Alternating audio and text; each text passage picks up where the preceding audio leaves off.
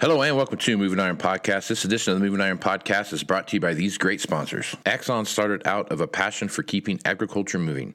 Imagine having 100 years of tire and wheel knowledge in your back pocket the next time you sell a piece of ag equipment. To find more or become an Axon dealer, please visit axontire.com. Valley Transportation has been hauling ag and construction equipment across the country for the past 33 years. Call Parker at 800 657 4910 for all your trucking needs. At Valley Transportation, our goal is to help you reach yours. No matter how you buy your ag equipment, whether it's from a dealer, an auction, or a private party, AgDirect can help you finance it. You can even apply online at agdirect.com. Learn more about your financing options at agdirect.com. Tractor Zoom has access to over $20 billion in heavy equipment sales data. Tractor Zoom's Iron Comps is the industry's trusted solution for transparent equipment values and auctionable pricing insights. This podcast is brought to you by Anvil AppWorks. The Dealer Connect CRMI app with integrated inventory management is an affordable Salesforce based solution for your dealership. Create connected customer experience and transform how you work. Moving in the 21st century.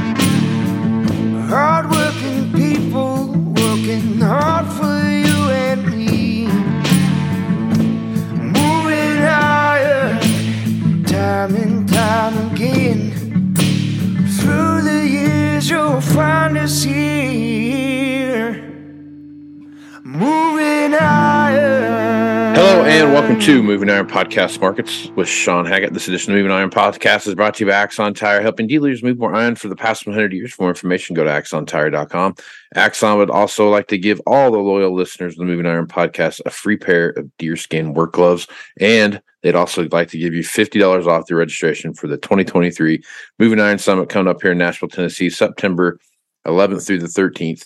Um, if you would like to get the deerskin gloves, send an email to marketing at axontire.com and send me an email at marketing and not marketing. I don't have a marketing department. I don't have one of those. You can just send me. You know, it's your it's your wife. She's Well, yeah, that's true. That's true. That, that's my wife.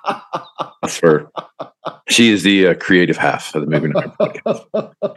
Uh, send that email to Moving Iron Podcast, movingironpodcast.com, and I'll make sure to get back to you uh, with that registration deduction there. All right. Valley Transportation has been hauling ag construction equipment across the country for the past 33 years. Call Parker at 800 657 4910 for all your trucking needs at Valley Transportation. Our goal is to help you reach yours. No matter how you buy your ag equipment, whether it's from a dealer, an auction, or private party, AgDirect can help you finance it. You can even apply online at agdirect.com. Learn more about your financing options at agdirect.com. Tractor Zoom has access to over $20 billion in heavy equipment sales data. Tractor Zoom's Iron Comps is the industry's trusted solution for transparent equipment values and auctionable pricing insights. This podcast is also brought to you by Anvil AppWorks, the Dealer Connect CRMI app with the integrated inventory management is an affordable Salesforce based solution for your dealership. Create connected customer experience and transform how you work today. All right, Shawn.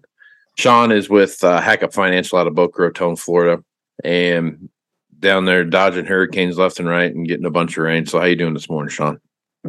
well. Uh, the the, uh, the the last plank to the Noah's Ark that I built yesterday is, is complete. So now we I'm going to be able to get around Boca Raton for a little while. That's good. That's real good. I was getting, I was worried about that if you're gonna if you're gonna make it out of there or not. So, how, how was how was the uh, impact of of Hurricane Nicole? Well, it was a borderline one at the very last second, and Mhm. it, it really wasn't a hurricane. It was more of a strong tropical storm. Um, so for the most part, 10, 15 inches of rain, which is not unusual for Southeast Florida. We get that all thing all the time. And, you know, for the most part, you know, winds maybe 30 to 50, which we get that all the time down here. I mean, overall, not really a major impact. I mean, there's always some people in the wrong areas that are in flood zones or something, or if you happen to be right in the direct fire when it was a category one, maybe you had some issues. But for the most part, shoot, for Southeast Florida, we, we would take this storm every single year and be and thank the the almighty ground of God that we're on. Um, really, uh, Yeah. not for us. Well, we're, we're, we're very very happy to have a storm of this uh, of this kind. Yeah.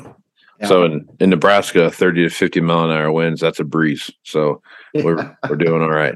Doing all right. Well, all I could say is, you know, I I, I think we might have had six or seven inches of rain uh, between here, right here, between let's say um, uh, six o'clock last night to this morning, and there's not a puddle out there because that's just the way we're you know we we have the system here we have the soils we have the canals and we just we're just able to handle tremendous amounts of rain at least in southeast florida without any issue so for us not a problem Yeah. so Okay.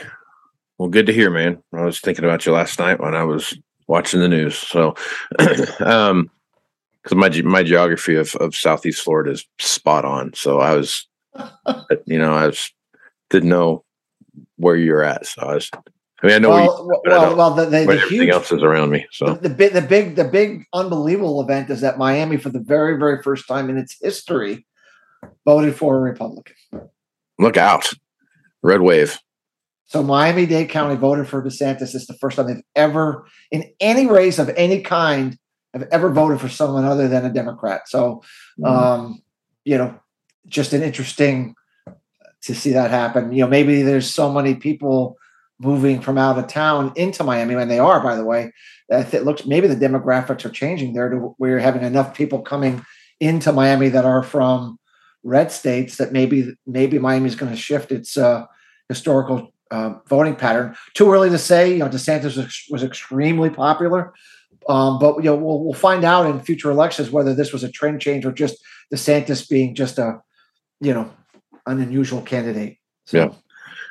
Something to say about a guy that that bucks the system and decides that we're going to open up our economy and not make sure not not make He sure. won. He, he won by twenty percent. It's the largest Mhm. vic, uh, margin of victory by a long shot ever seen in the history of Florida politics. So, pretty remarkable. Yeah. you know.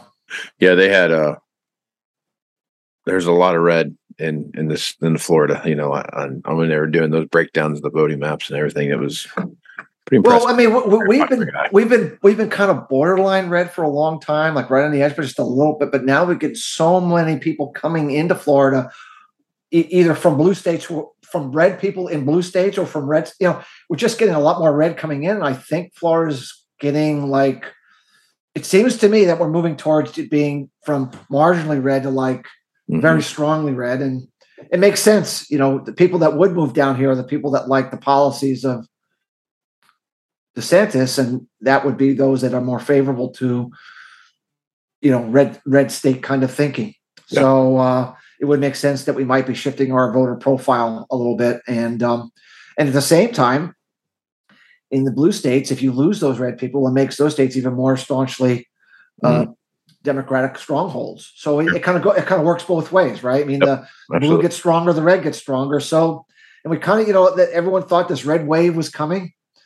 I didn't think so. I, I said to everyone that asked me, I said I thought maybe Republicans would marginally win the House and marginally lose the Senate. I don't know how it's going to turn out exactly yet on the Senate. We still looks like the Republicans could, might still win if Herschel Walker wins the runoff, but who knows? But bottom line is, uh, you know, the red wave, you know, really didn't come.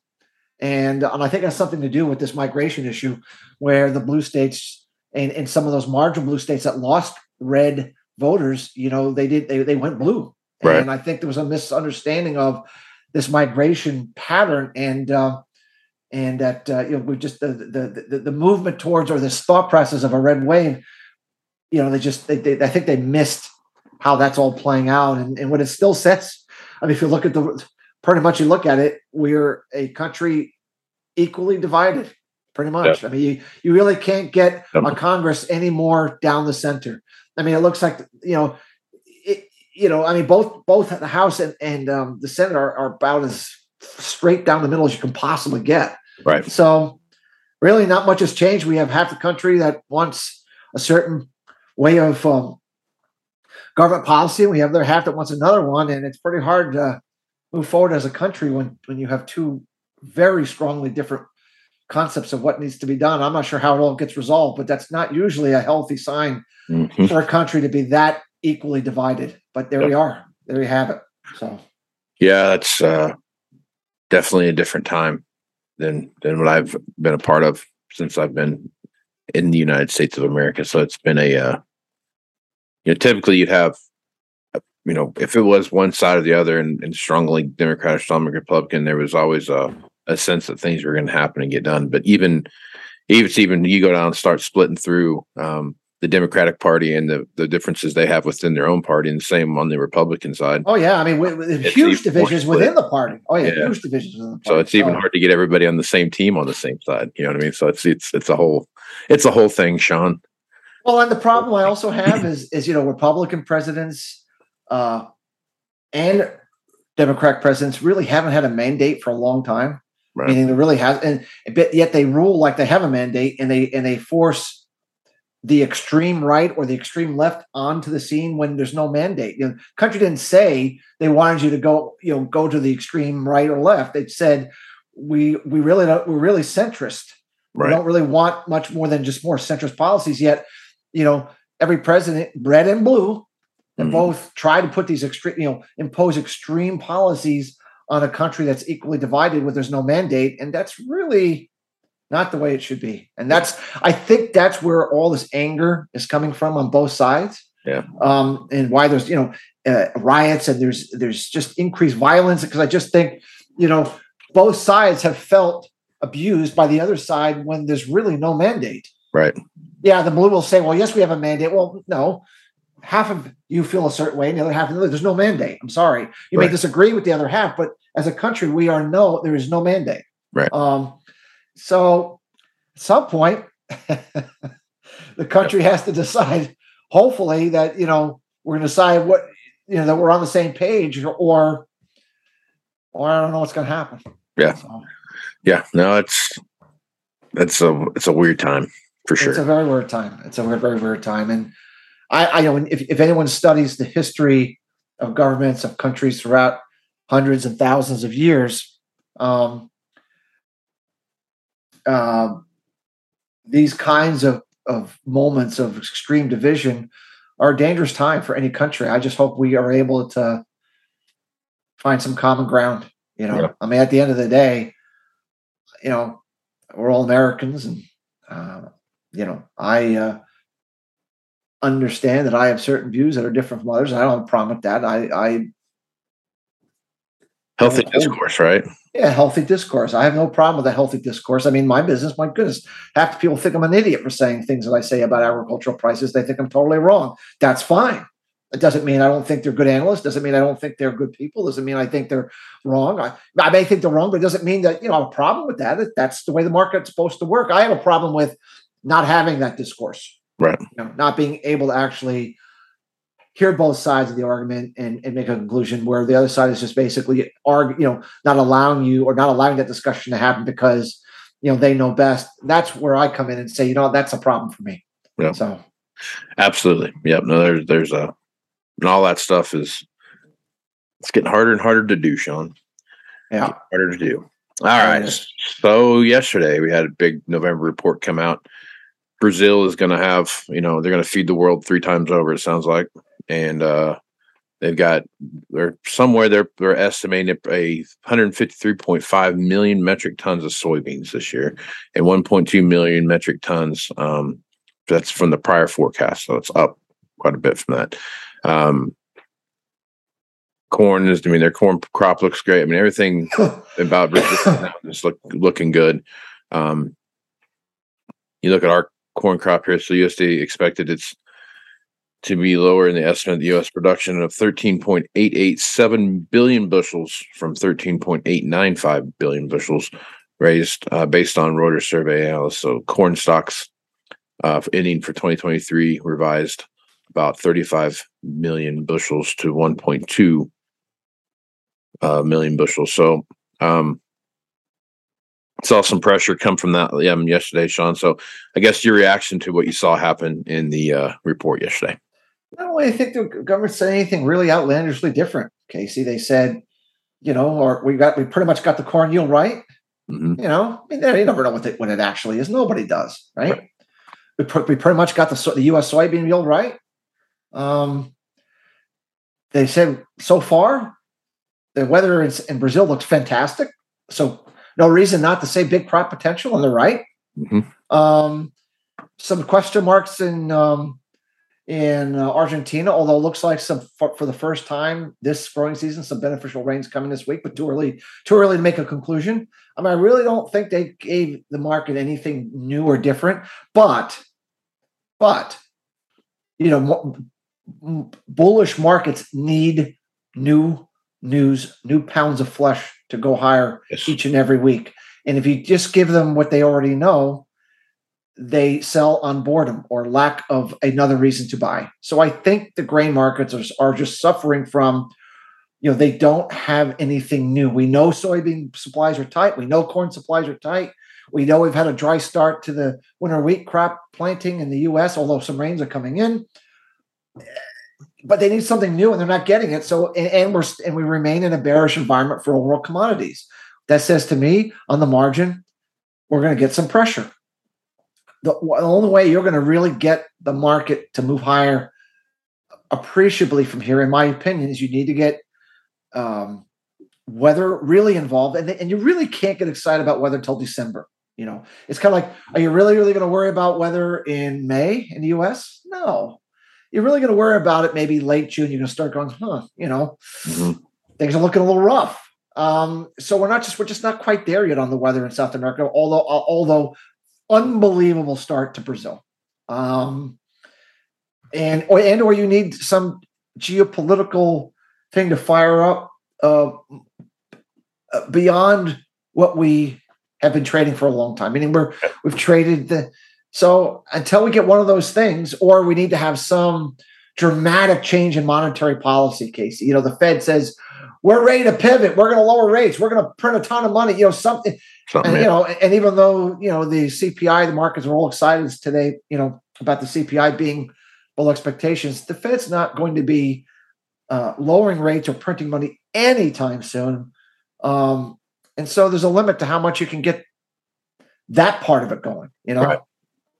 So I think we're just kind of stuck uh, here in the month of November with markets searching for news, can't finding it, and uh, and probably going to be in aggregate, you know, just just se- selling the grains here on boredom for no other reason, just because you know people who are who own commodities have a very short time span. You know, they want they want instant gratification all the time. That's just the nature of commodity trading. And if they don't get it, they move on to something that's moving, and Right. that's the way that that's the way it works. Yep. So Yep. Okay. So you got some news coming out of India right now. So they're having record wheat prices right now. I mean, their price of wheat is soaring inside their country. They're looking at all kinds of different ways to ease that that measure. Um, you know, India could consider doing some offloading of state stocks into the market and kind of flood their own market a little bit to kind of tame that price a little bit. Shawn, as you look you know, because we've talked about this before, India is kind of that the glue that's been holding the world together from a from a grains perspective, whether it's rice or whether it's wheat or whatever it is, and, and they're kind of hedging that that that pendulum right now. And you look at that, so that news coming out of of India right now, Shawn, what's your reaction to that, and how do you think that's going to affect the overall world market? the La Nina weather pattern. Now remember, we always say that grand solar cycle minimum patterns accentuate El Nino, they accentuate La Nina.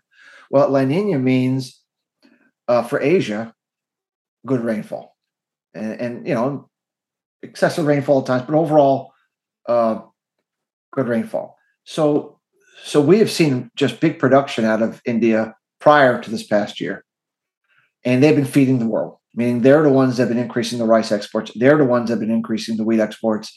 You know, they've really been one of the few places in the world that's been able to grow food like crazy, where everyone else is struggling Mhm. that just that just seem to be in a sweet spot between missing the droughts and missing the excessive flooding, and they've been able to grow just tremendous amounts of food prior to this past season.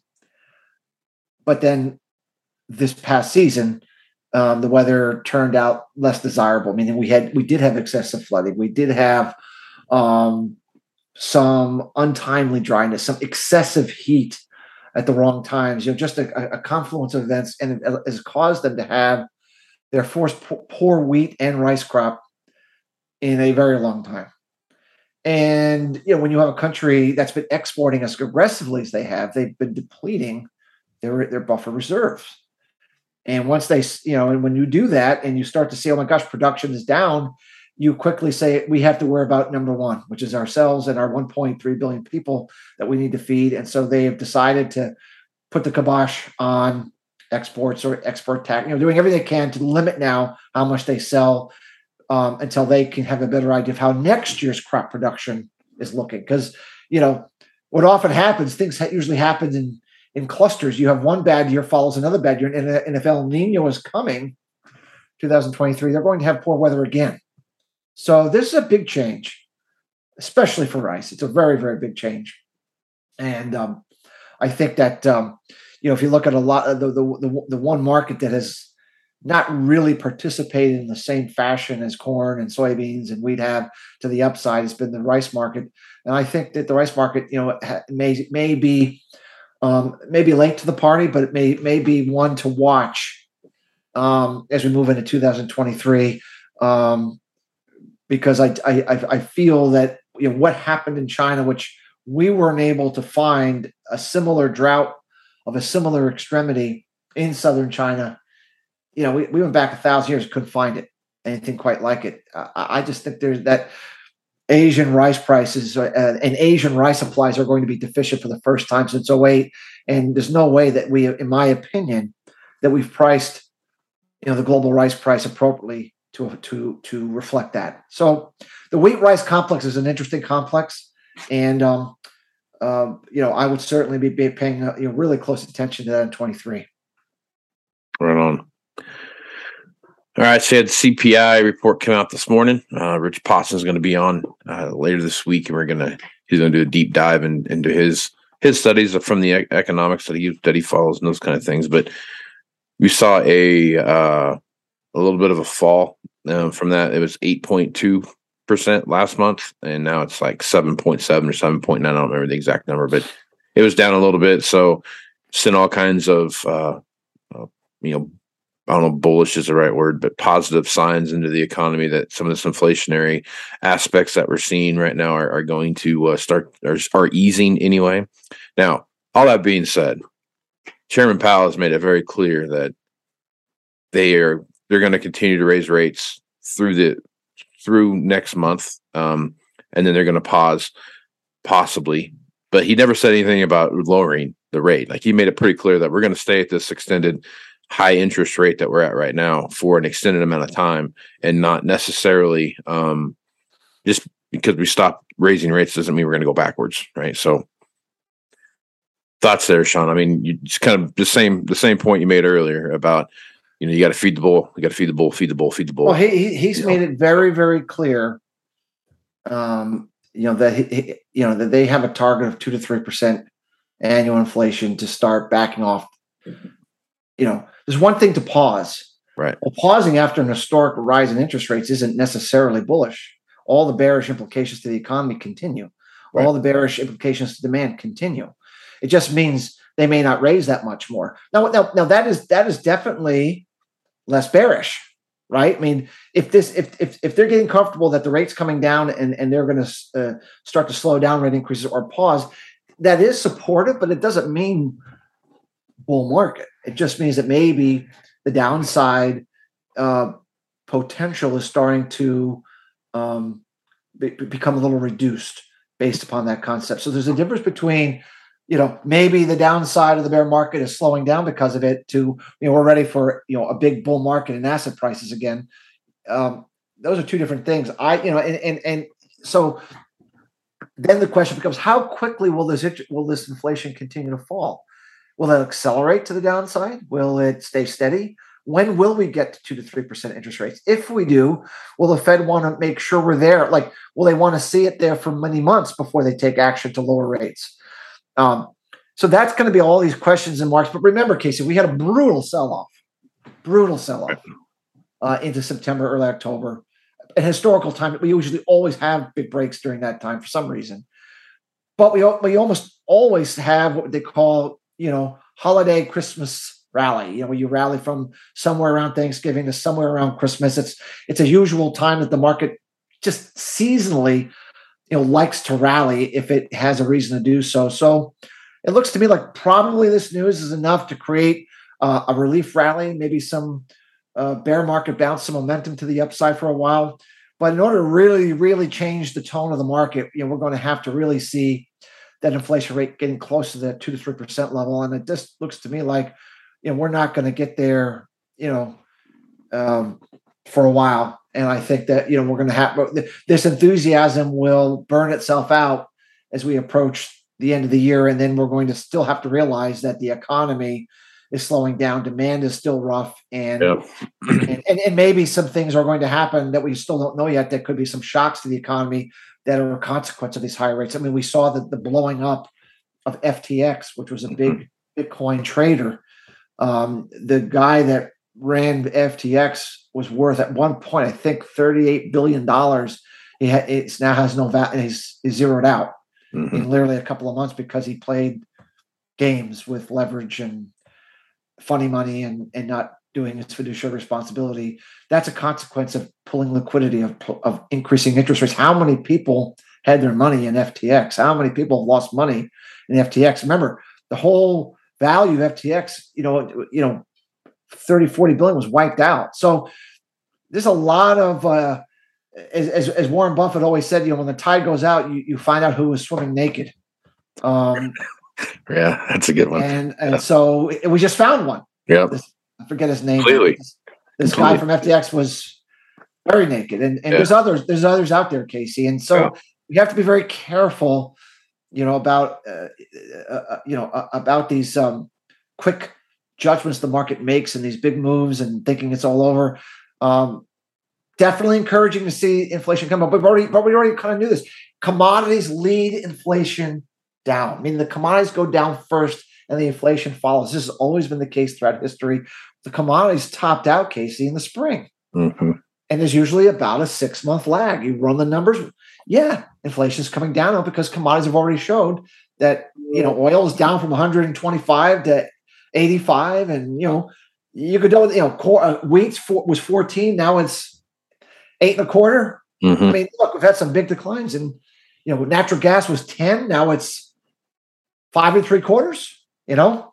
So yeah, inflation is going to keep coming down because commodities already told you it's going to come down. It's not the only thing that inflation is based upon, but it is it's a leading indicator of when inflation expectations can come down. So overall, I don't know what Rich is going to say, but I know Rich has been, I believe, pretty strong that he felt um, inflation was peaking. Um, I don't want to put words in his mouth, but I believe he's been on the, on the, on the records by saying he thought inflation would peak, and I know that he's on the he's in the in the camp that his work says. I believe you know that he doesn't see inflation being that much of a problem going forward as much as it has been. Um, Yeah, and that's that's kind of where he's been at on that. He's he's been uh pretty much on the November December time frame is where you're going to see peak inflation, and then you know easing easing of inflation. Well, easing of of of uh of the Fed raising rates and stuff like that into into January, the first quarter anyway of the year. Now, eventually, this leads to the dollar being you know rolling over and, and moving down protractedly, which we think is a back half of 2023 event.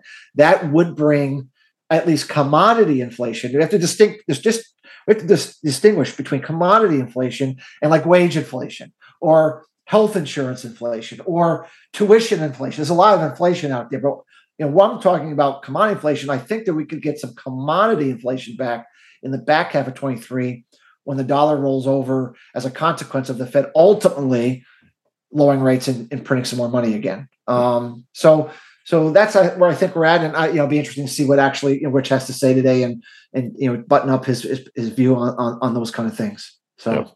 Sam Bankman Fried. That's, there- yeah, yeah, yeah. Well, he, uh, uh, uh, um, uh, uh, Bitfinance or uh, Byfinance or whatever the name of the company, he had called to say, you know, could you help us out? Buy, take us over. We're in trouble, and and they walked away from the deal yesterday, saying that their troubles are so vast that this it's not savable.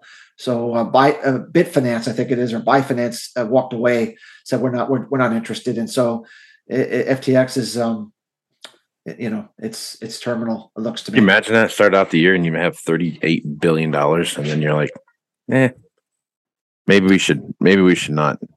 Yeah, go through. I mean, my goodness. But, but you know what? But but what it is, what it is, a symptom of is when you print too much money. Yeah. And the government spends too much money, and you put too much stimulus in, Mhm. and you keep rates low for too long. People take ridiculous risks with leverage. This happens over. I mean, this is nothing new, Casey. This has happened before. I mean, look Yep. at the 08, 09 financial crisis, the ridiculous risks that were taken with leverage in the housing market by by these, you know, loans and wire loans and all. I mean, we do this over and over again, but it's a consequence of poor monetary policy that leads to very that that that instigates and promotes very very poor risk management strategies to the to the point where somebody that was worth 40 billion could be worth zero today. Um, Forty but- billion dollars, man.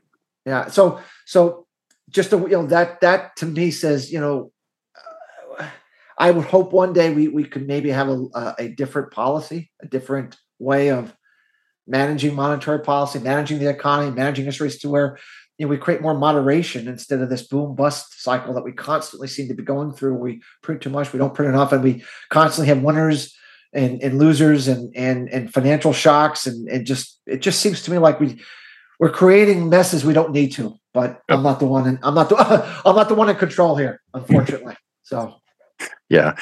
Yeah, no, absolutely. All right, let's talk a little bit about energy real quick and we'll we'll uh hang her up for the day.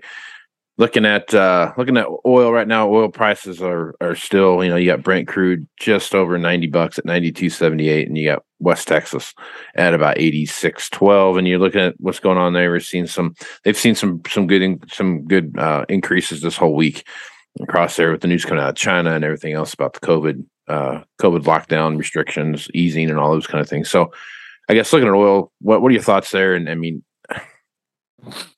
I, mean, I guess how do you, how do you think that's play out right now? Because again, I think it goes back to what you're saying that sooner or later, even though you're the whole the rate, I mean, this is all kind of going around the CPI thing and all that stuff. I mean, I get all that, but sooner or later, you're going to see a, a a stopping point where they're just going to start selling stuff and prices are going to come back down. You'd think.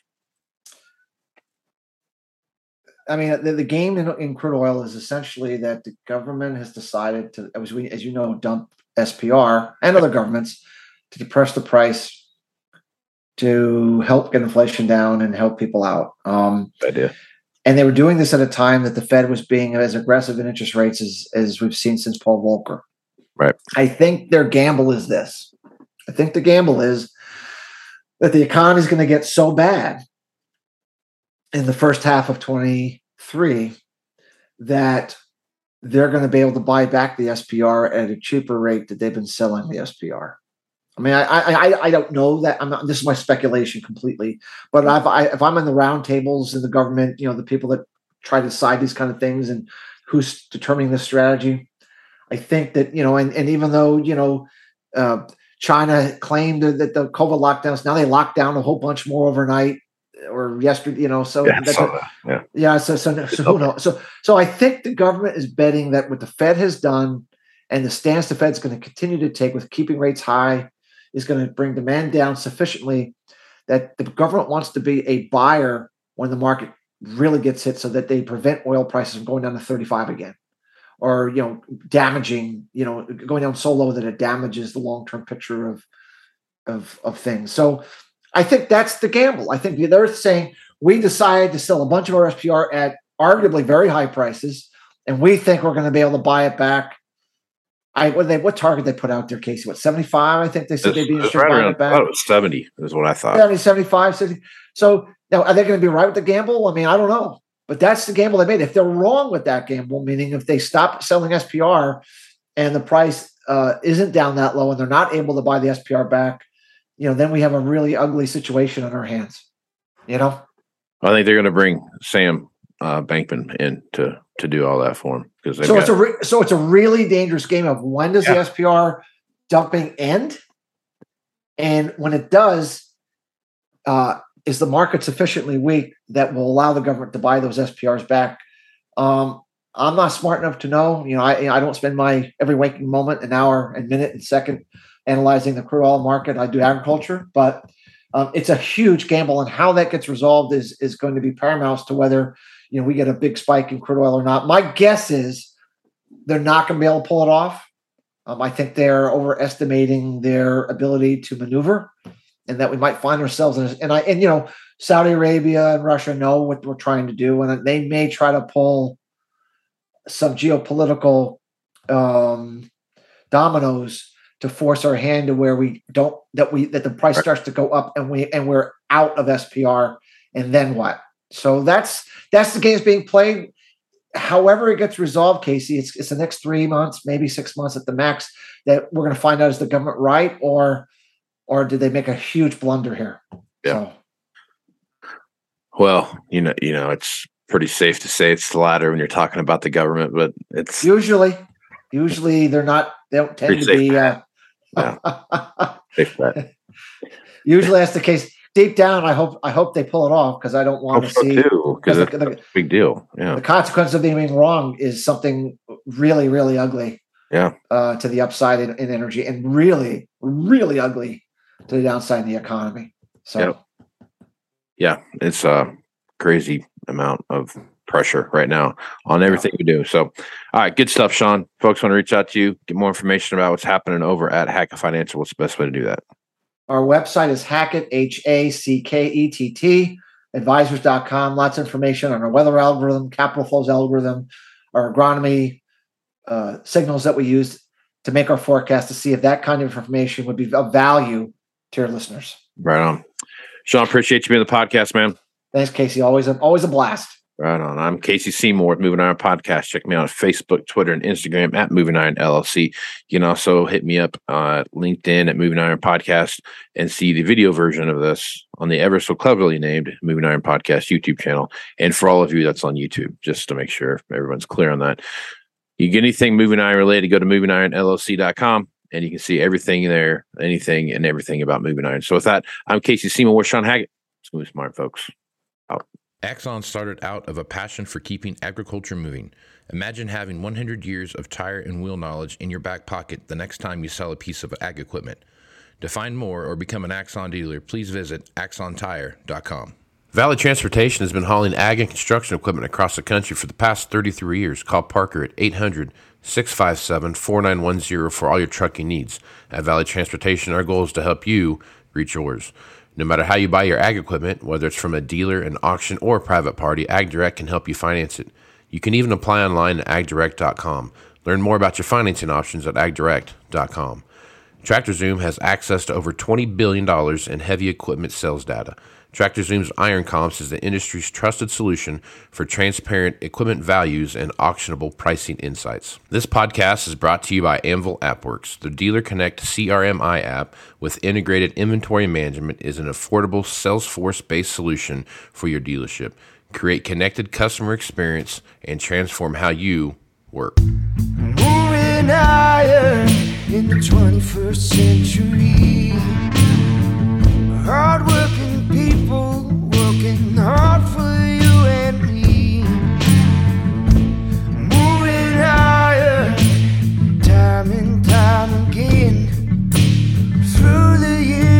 will find us here, moving higher.